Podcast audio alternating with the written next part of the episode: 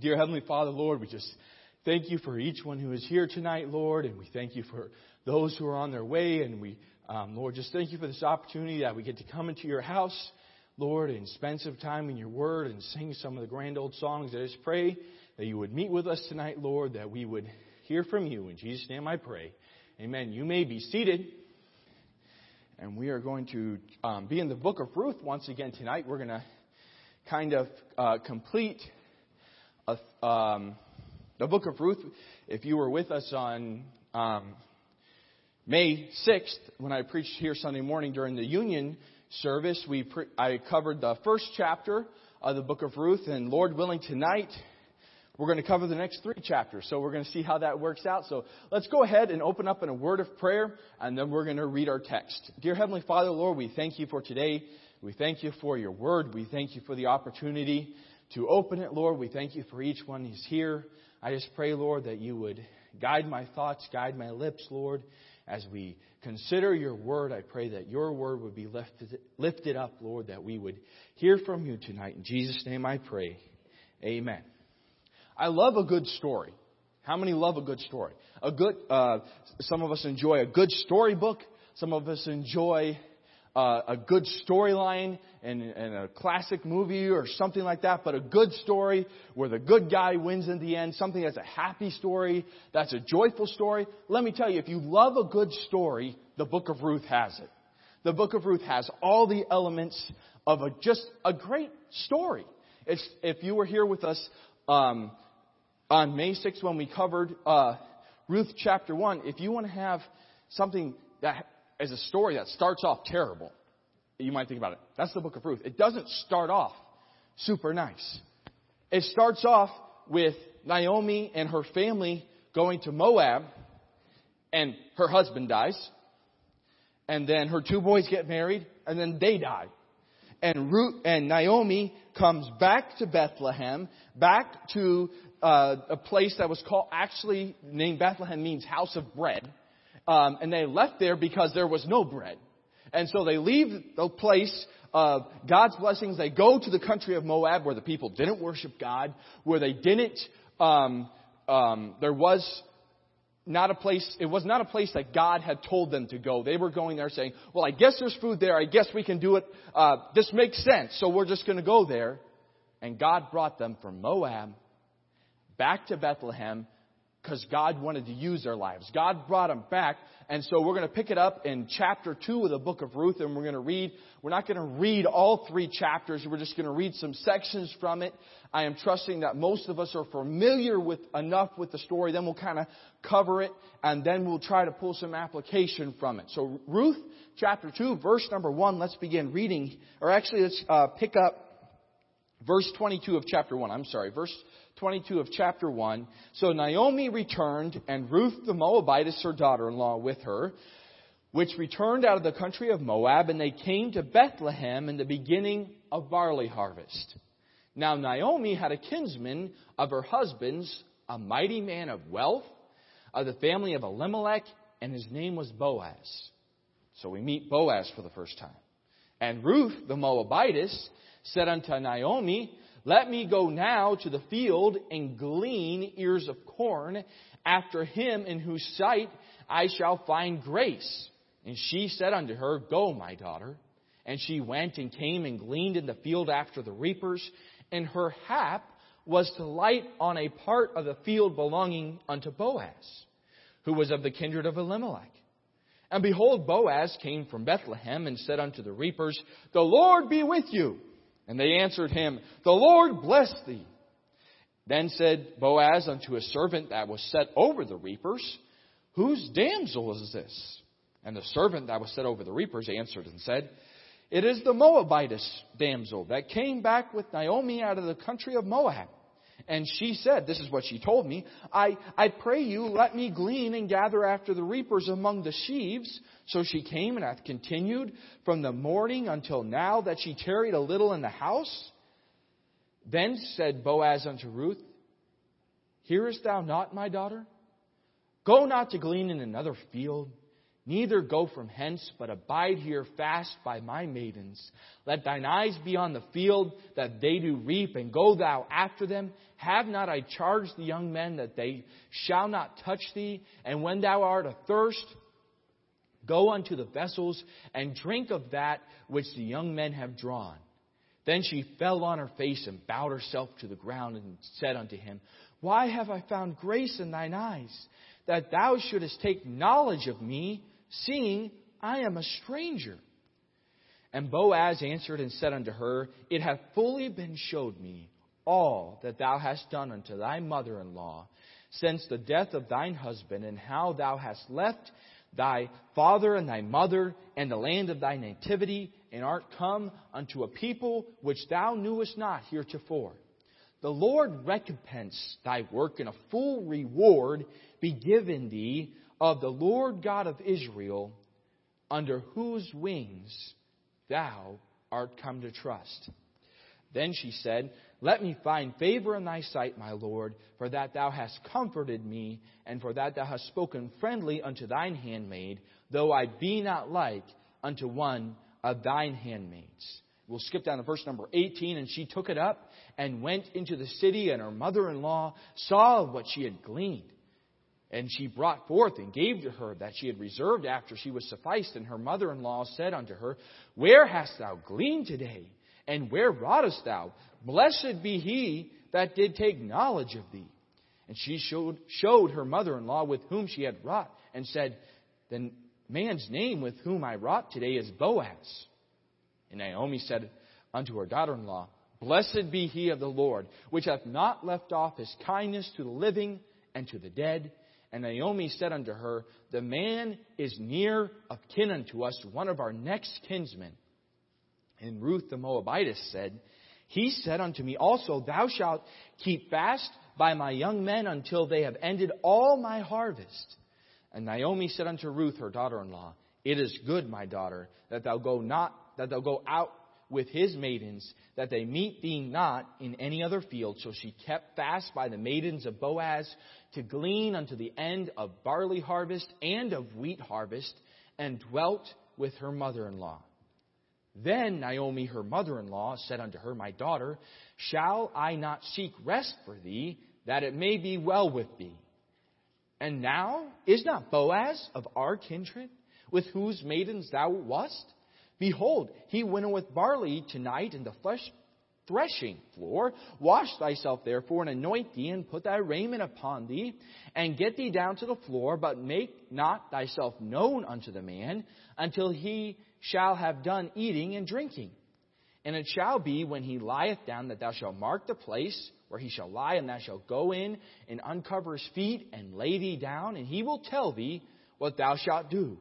And she said unto her, all that thou sayest unto me, I will do. Then we'll skip down to chapter number 4, verse number 1. Then Boaz went up to the gate and sat him down there, and behold, the kinsman of whom Boaz spake came by, unto whom he said, Ho, such a one, turn aside and sit down. And he began to call the people, and, um, I'm sorry, he began to call the people and called the kinsmen and the elders of the uh, the people so he could talk about accepting Ruth as um, to do the job of a kinsman redeemer. We'll get into that in just a second. In um, verse number 9 of chapter 4, And Boaz said unto the elders and unto all the people, Ye are witnesses this day that I have bought all that was Elimelech's and all that was Chilion's and Mahlon's of the hand of Naomi. Moreover, Ruth the Moabitess the wife of Mahlon have I purchased to be my wife to raise up the name of the dead unto his inheritance, that the name of the dead be not cut off from among his brethren and from the gate of his place. Ye are witnesses today. And all the people that were in the gate and the elders said, We are witnesses. The Lord make the woman that is come into thine house like Rachel and like Leah, which two did build the house of Israel, and do thou worthily in Ephrathah and be famous in Bethlehem, and, like the, and let thy house be uh, like the house of Pharez, whom Tamar bare unto Judah, of the seed which the Lord shall give thee of this young woman. So Boaz took Ruth, and she was his wife. And when he went in unto her, the Lord gave her conception, and she bare a son. And the woman's, women said unto Naomi, Blessed be the Lord, which hath not left thee this day without a kinsman, that his name may be famous in Israel, and he shall be unto thee a restorer of thy life, and a nourisher of thine old age, for thy daughter in law, which loveth thee, which is better to thee than seven sons, hath borne him. And Naomi took the child and laid it in her bosom, became a nurse unto it, unto it and the women, her neighbors, gave it a name, saying, There's a son born to Naomi, and they called his name Obed. He is the father of Jesse, the father of David. Now, these are the generations of Pharez. Pharez begat Hezron, and Hezron begot Ram, and Ram begot Abinadab, and Abinadab begot Nahshon, and Nahshon begot Salmon, and Salmon begat Boaz, Boaz begat Obed, and Obed begat Jesse, and Jesse begat David. And so we kind of move pretty quickly through the story there. But we're just going to, we're to, what we're going to do now is we're just kind of summarize the story to make sure um, we got all the parts of it and go through the story. And then we're going to go through and try to make some application and understand um, what God was doing during this time because we have to remember this is not just a story. These are real people who lived real lives with real events in their lives. But not only is this just a history, the, New, the Bible records that all this was written for our admonition that we are to learn, that there's lessons that we are to learn, that there's application that we're supposed to make to our lives from these stories. But God, Ruth was a Moabitess. Now, in the Old Testament, in the law, there was um, Moses, God had given Moses the law and explained to him that the Moabites weren't supposed to come into the children of Israel, that they were not supposed to come in unto the tenth generation. Now, the Moabites were not nice people. They didn't worship the God. They had done many uh, things to the land of Israel, to the people of Israel that were not nice. Remember Balaam? Remember all of that that went on with that? So there was a lot of animosity between these people. And yet, that's where Elimelech took his family. So they went to Moab because that's where there was food. And then God had to move them from Moab back to Bethlehem. So Ruth and Naomi show up in Bethlehem. Now, they've been gone probably, the best we can figure out, somewhere around 20 years. 15, 20 years. They've been gone. Now, um, Elimelech, as a, a member of the Jewish people, as a member of Israel, he would have had fields, he would have had land that was uh, tributed to his name, that was to be passed on to his sons. But there was a famine in the land. He left it. Naomi and Ruth come back. There's no man to provide for them. There's no children that is going to pass on their family name. And um, that was a big deal in the, in the nation of Israel because the promises of God were given to the people of Israel. They were given to the nation and the promises were to be passed down to the children and to the children. It was to go down in the family lines. And so the idea of being without um, a, a seed to pass down, without a family, that their family was going to stop and die out, was horrible. It was a disgrace in the people of Israel. Not only that, not only was it a disgrace, but they showed up in Bethlehem, which is called the house of bread. They didn't have their lands anymore. Either someone else was using them or they had just lain fallow. They, nobody had planted them. Chances are someone else had come in and began planting it, but it wasn't their food anymore. And so they show up right at the time when harvest is coming. It was barley harvest, the beginning of barley harvest, and there would be barley and then wheat, and then the, the other crops would come in. So God brought them back to Bethlehem at just the right time. But they show up, and there's, they're, they're without hope.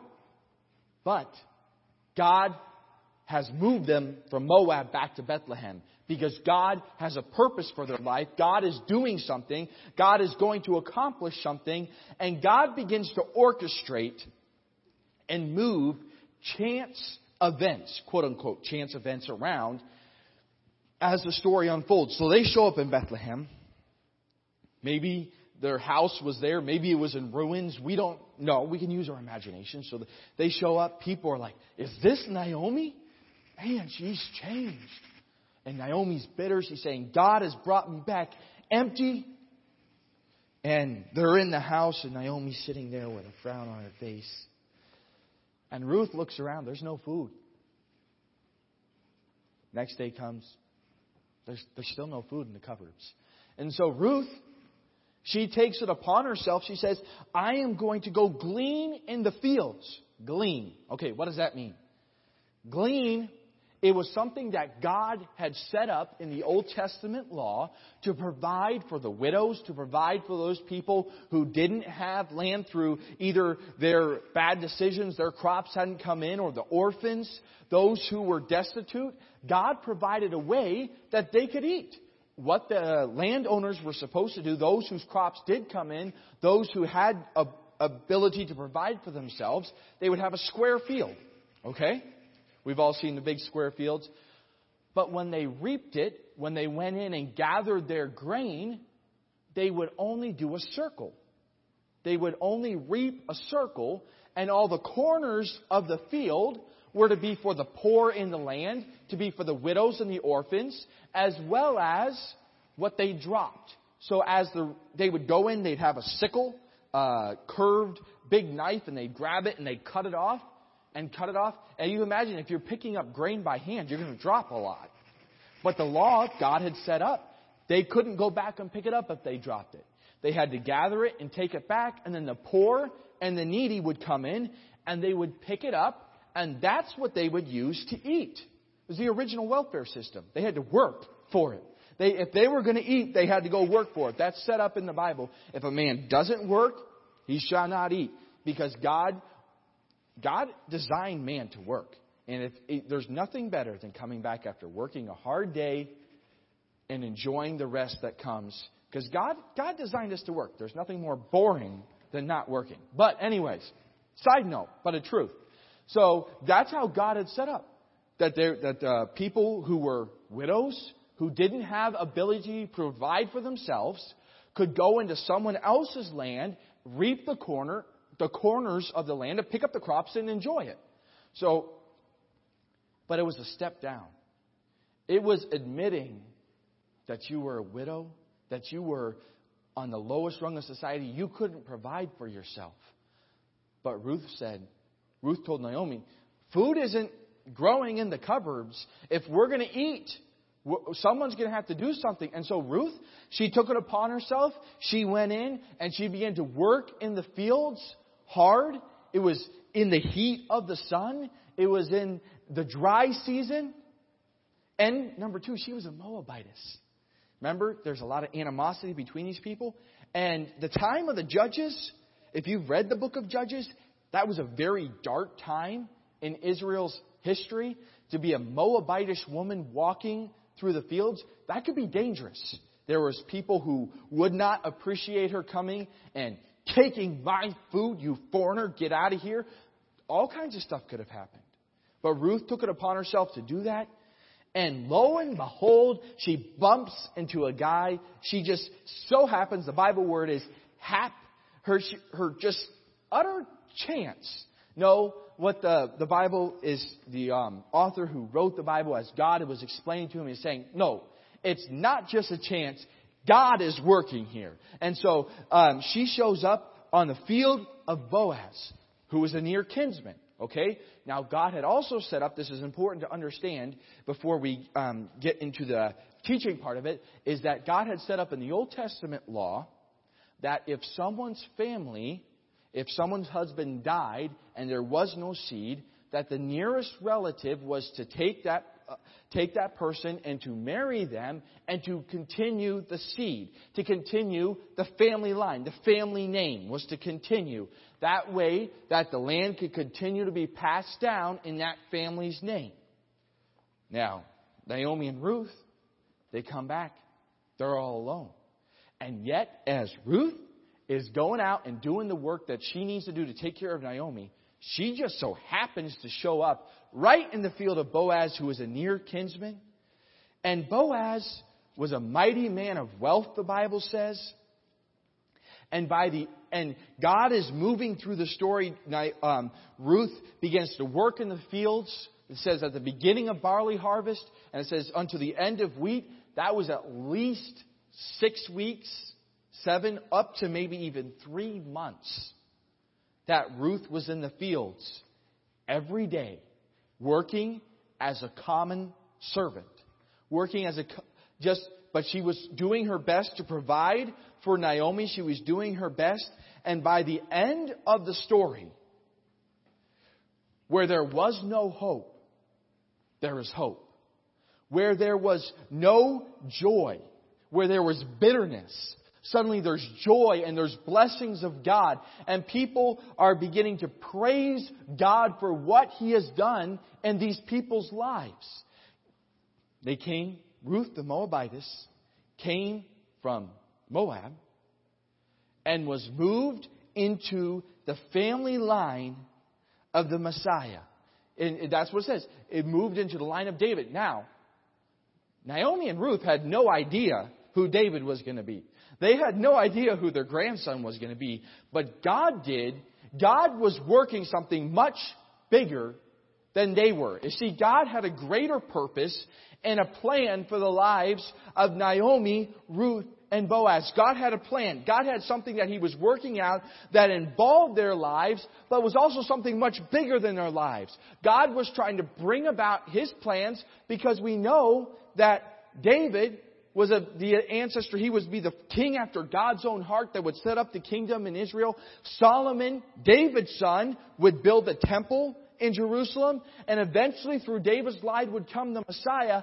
God was moving, God was working, God had a plan and a purpose for their life that was even bigger than they could see. That's why God had to move Naomi and Ruth from Moab back to Bethlehem because God had a purpose for their life. God had something He was trying to accomplish in their life. And so He had to bring them from a place of where they were doing their own thing to a place of usefulness, to a place back to the place of blessing. And God was at work in their life. Now we know the end of the story. We can read the book of Ruth. We can read the New Testament. We can read all of that and see what God was doing. But Ruth and Boaz didn't know. They couldn't know all that God had in store. They couldn't know who their grandson would be and all the promises that would come through their family. But these people were able to see God accomplish His plans in their life. They were able to see God do mighty works. They were able to see God accomplish things far beyond they could have ever imagined in their lives. Could we agree on that? That as they um, came to Bethlehem, Ruth was a nobody. Boaz was a somebody, but apparently he wasn't married. There's no evidence of that. You know who Boaz's mother was? Rahab, the harlot from Jericho. That's who Boaz's mother was. So apparently, somehow, he wasn't married. There was no seed in his family either. And so we're like looking at it. There's people here, there's this story here, and there's this story here. And yet God had a greater purpose for both of their lives. God was trying to accomplish something and, and through their lives to do something even greater in the future. So how was that able to happen? How were these people able to see God do exceeding wonderful works in their lives? Well, it wasn't that people that Ruth was saying, God, I just wanted, I, Lord, I really want to be part of the family of Messiah. I don't think Ruth was praying that. I don't think Boaz was saying, I want my grandson to be the mighty king of Israel who kills a giant Goliath. Okay? Boaz would have had no idea to pray for that. But God wanted to do that in his life. God wanted to use him to accomplish something greater in the future. But how did, how were they able to do that? How were they able to um, live their lives in such a way that God could use them to accomplish those things? Well, it was each person simply being faithful with where God had placed them. Ruth was a widow in the house of her mother in law.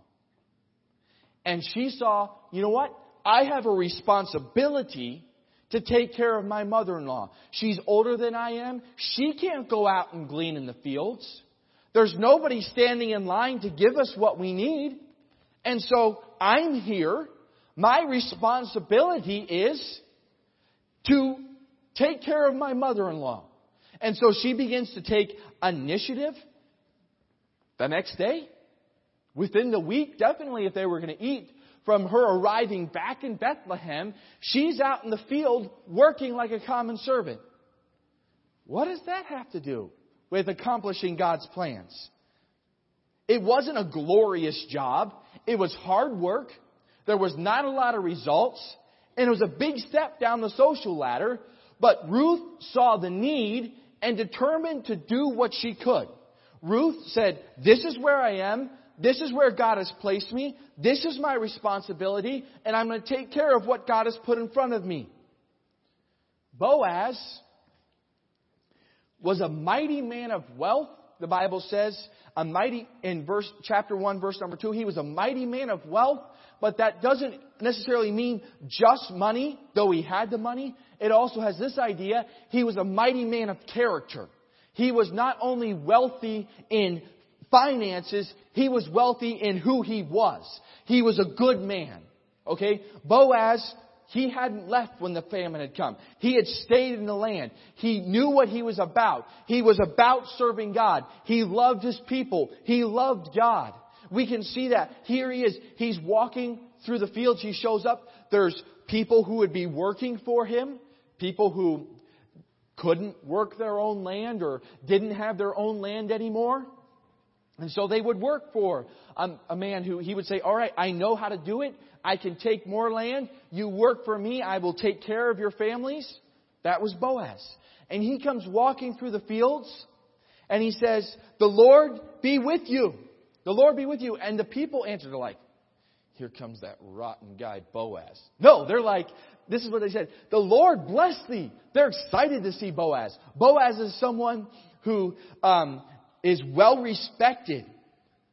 Even though Rahab was his mom, he was, people knew that he was about serving the Lord and he used his wealth to benefit others. Here comes Ruth, the Moabitess, into his fields. And we didn't read all of it. Let's go back and um, we read some of it. It said, um, verse number 9 of chapter 2, Let thine eyes be on the field that they do reap. Go after them, saying, Wherever my people are reaping in the fields, you go after them. Have not I charged the young men that they um, should, shall not touch thee? Nobody's going to push you out of the fields. No one's going to say, Get out of here. You're under my protection. Later in the chapter, he would um, bring her up to where they were eating and he would provide for her lunch. You know what Boaz was doing?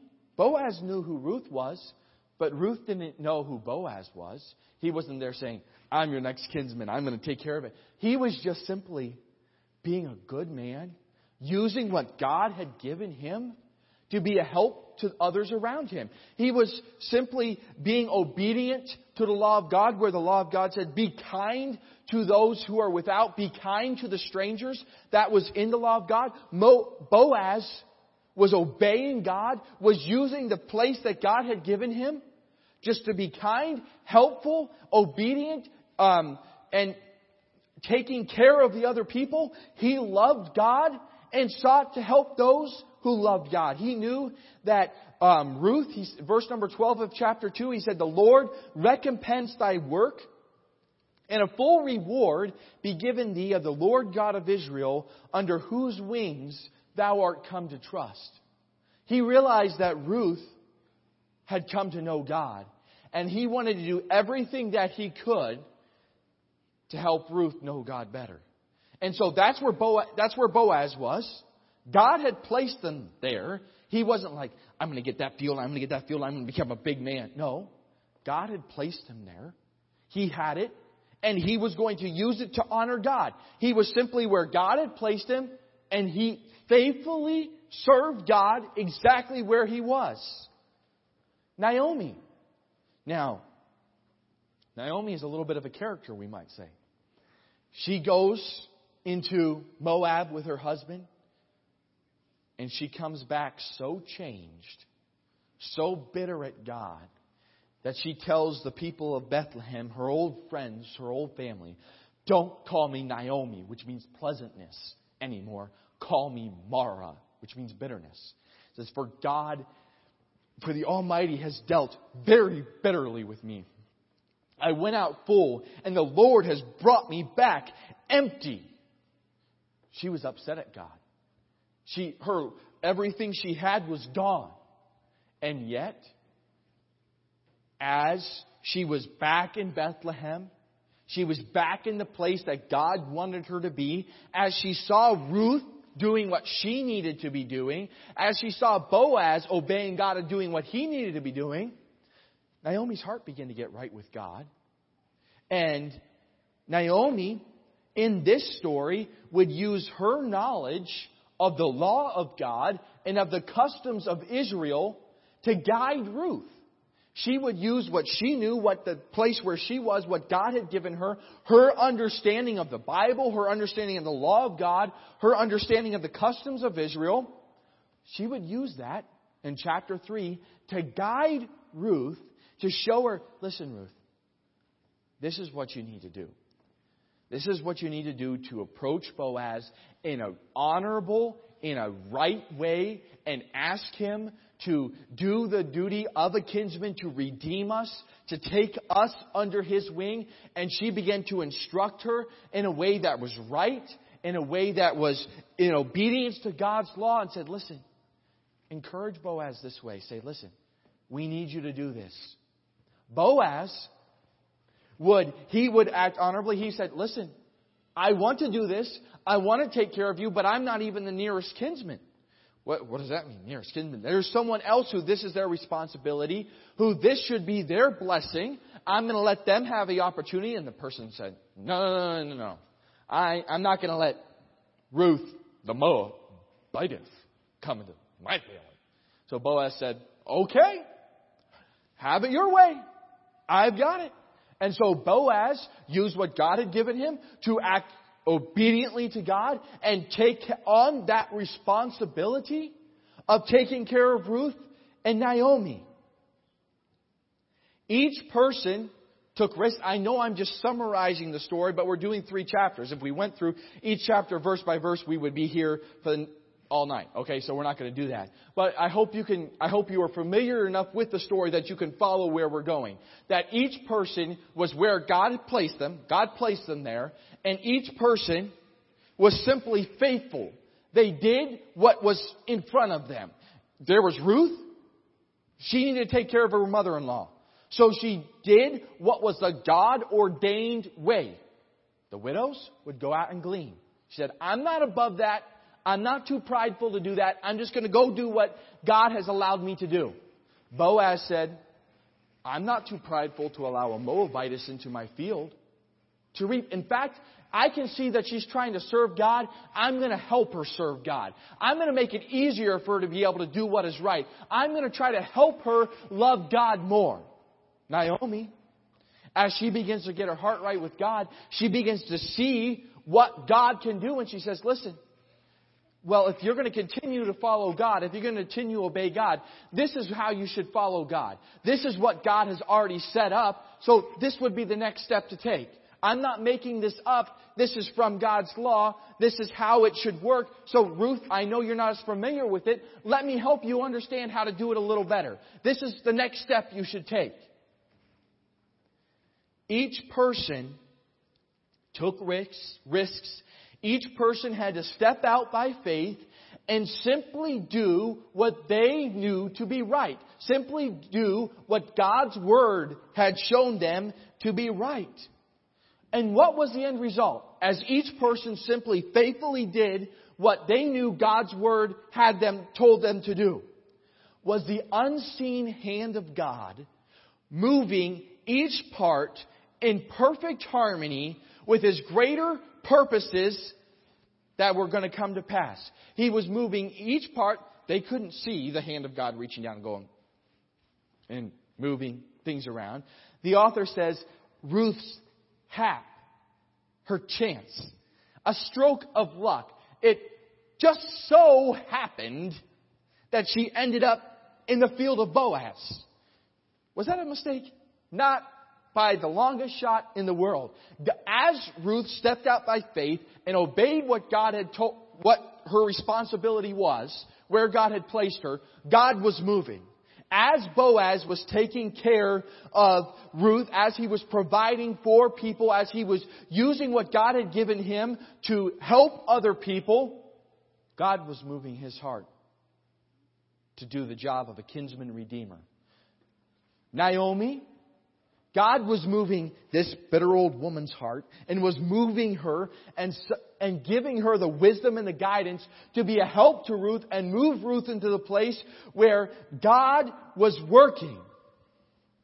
As Boaz acted with integrity and generosity, God used them to provide. Naomi came to realize the need of Ruth and to see her needs and helped her with that. As I was thinking about this, the illustration that came to my mind was an orchestra, was a symphony. I don't, I, I enjoy classical music. I enjoy listening to it, and I enjoy, I mean, they have a string quartet or they have um, solo guitars or whatever, but something I enjoy listening to is the big, the big one. The big symphony with all the instruments and all that's going on. But you know something that's interesting? Is the individual instruments, they don't necessarily have every the whole thing. They don't necessarily have the whole orchestration right in front of them. What a lot of times they have is their part. They might have the parts around them so they can hear it, but they have their part on the stand in front of them. And as they play their part, following the conductor, if all you heard was just the violins, it would sound pretty empty, wouldn't it? If all they, if they just played their part, it wouldn't sound extremely full. It would be like, okay, that, that doesn't make a whole lot of sense. Or if they decided, I don't want to play my part, you would be like, whoa, something's missing here. But as each group of instruments, as each instrumentalist plays the part that is in front of them, following the conductor, you have something beautiful. You have something that is massive. If you've ever heard, if you've gotten to go to a symphony and especially live, listening to it is one thing, but being there in the concert hall is something and just, it, it doesn't quite transfer from the concert hall to your headphones. I mean, it, they do a pretty good job these days, but it's, it's not quite when you're there and you can see the instruments playing and hear it filling the concert hall. And you're like, whoa, that's amazing. They put a lot of practice in. This is enjoyable to listen to. But each instrument is playing their part following the conductor. And as they play their part, and as they follow the conductor, the conductor is guiding the whole thing together to make something absolutely beautiful. You see, Naomi, Ruth, and Boaz saw God accomplish His greater purpose and plans for their lives by each one simply being faithful in the place that God put them. As each one of them obeyed the purposes of God in their life, God was accomplishing something greater, and they also had the greatest fulfillment in their lives that they had ever known.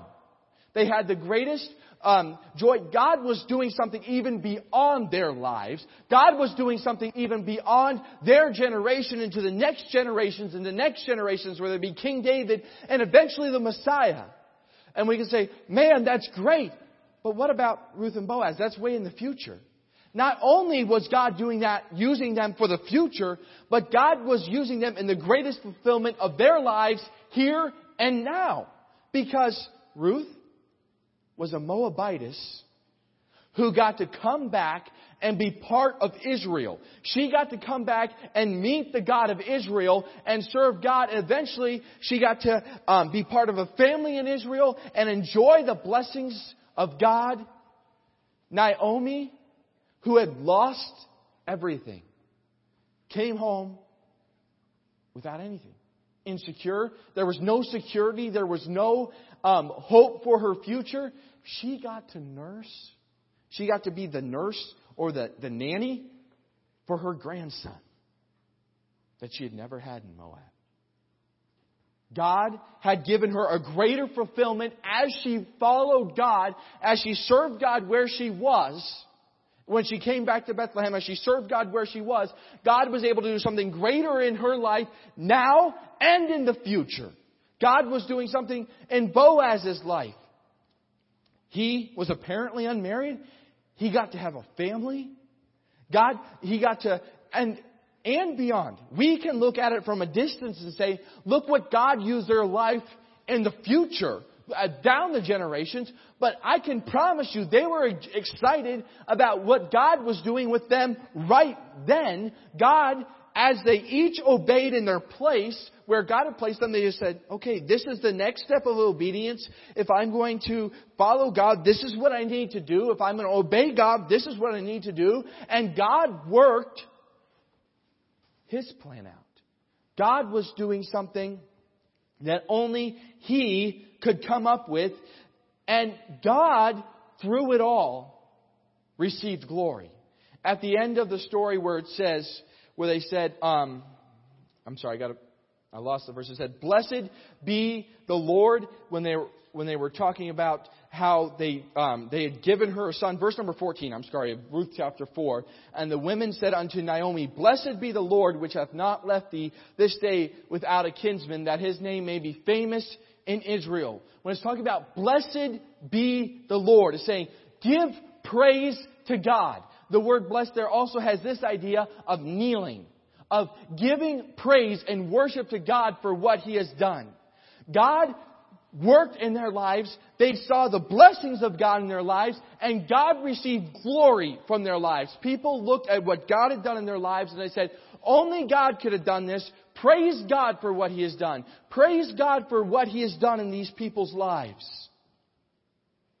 You see, God has placed each one of us where He has placed us. We may not say, well, I'm here. I don't know what I'm doing here. I'm just here. Or I'm, wherever you happen to be, God has placed you in the Open Door Bible Baptist Church. You're here tonight.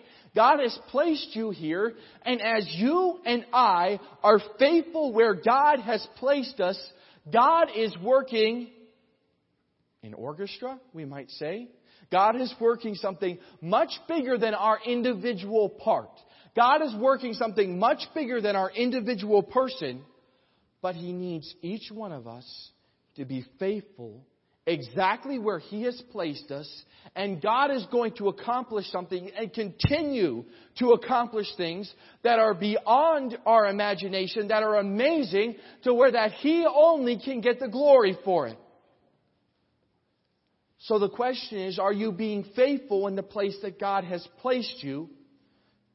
Could we say, as a spiritual stone? In the theme of this year, God has placed you in this church. You are to be built up. You are to be rooted and ground up in Him.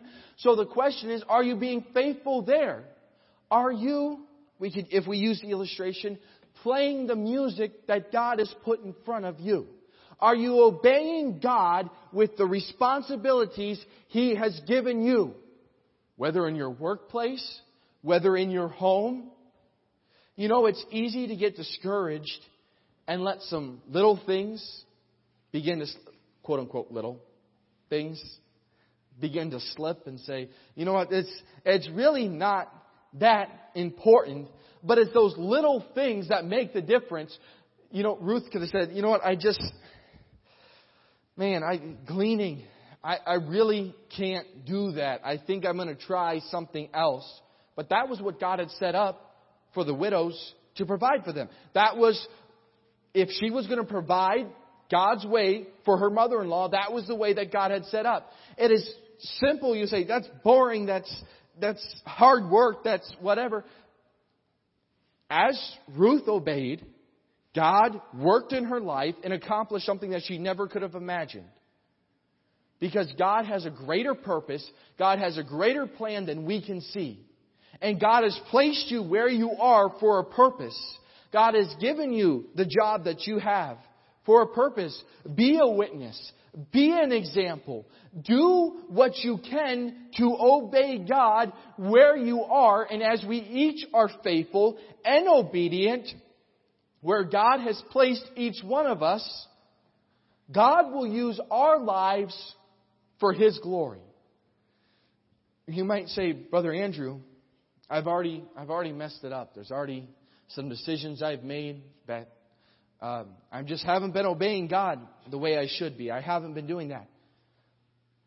Well, we can go to the story. Where was Naomi at the beginning of the story? She was in Moab.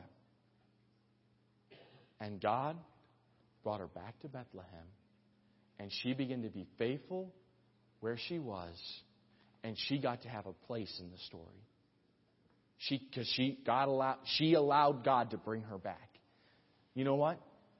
If you say, if you say, I, I'm there, God, I don't even know if you can use me. If you're still alive, God wants to use you. And you can, what, what, what's the first step? Obey today. Get the Bible reading schedule. Read your Bible. Be in the services. Be involved in the services. Sing praises to God when we're having congregational singing. You want God to work in your life? Listen to the preaching. Oh, apply the preaching in your life, or we could say it this way allow God to conduct your life. Allow God to be a conductor and simply play the music that God has placed in front of you. Simply obey right where you are, and God may give you a bigger part and then give you a bigger part. Or God may leave you right where you are, but you and I's responsibility, my responsibility, and your responsibility is to be faithful where God has placed us and allow God to work in the way that only He can. You and I can see God accomplish His greater purpose and plans for our life when each one of us are simply faithful in the place that God has put us. You want Open Door Bible Baptist Church to fulfill the Great Commission to do what God has, the purpose God has for this church? How about each member of the church be faithful, be right where we're supposed to be, allow, use what God has given us to serve God and leave the results up to God and allow God to do what only He can do. Ruth went out to glean, and her hap was to be in the field of Boaz. That's God. That's all you can say. That's God. God did that. And God received the glory for that as each person was faithful where they were. Let's pray. Dear Heavenly Father, Lord, we thank you for tonight and we thank you for your word, Lord. I just pray that it would be an encouragement to us, Lord, just to follow you each step of the way. Lord, and just to obey you and allow you to work things out, Lord, and trust you with the end results, Lord, just to simply obey you each step of the way. In Jesus' name I pray. We'll just take a moment as the piano begins to play. If you need to come forward and pray or just pray there in your seats, we'll just take a moment.